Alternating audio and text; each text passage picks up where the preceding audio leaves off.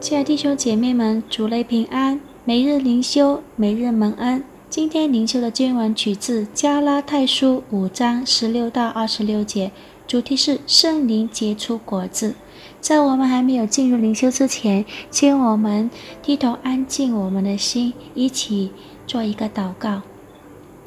亲爱的圣灵，求你在这时候临到我们当中，求你以你的灵来浇灌我们。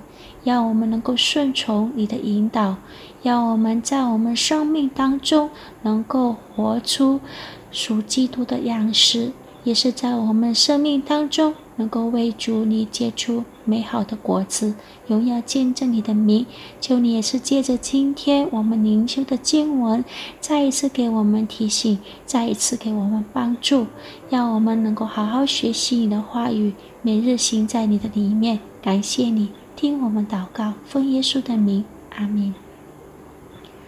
圣灵改变人的生活之前，先改变人的欲念。我们有犯罪的倾向，被称为肉欲，它从来不可能从我们的生活中消失。但是，当一个人被圣灵重生时，他或他便得着一种来自圣灵的内在引导，这就是圣灵的感动。肉体的情欲和圣灵的感动相互抵触。只有当我们把自己交托，让圣灵来引导，或让圣灵控制时，我们方能克服肉体的情欲。我们可以看第五章的十六到二十一节。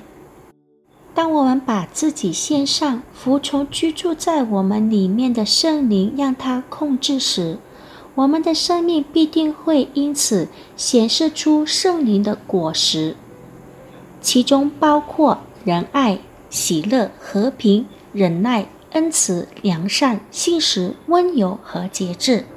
我们可以看第五章的二十二到二十三节。请注意，在新约圣经的原文中，“圣灵的果实”一词中的“果实”是单数体，因此。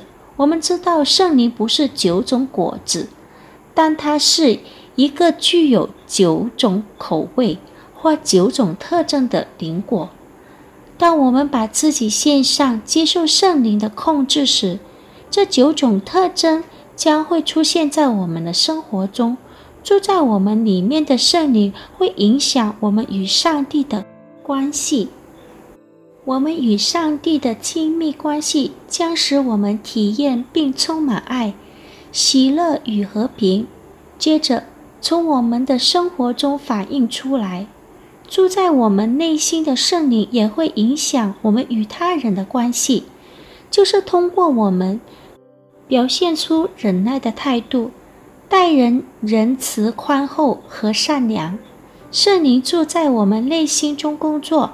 促进忠诚、温柔和自我约束的属性。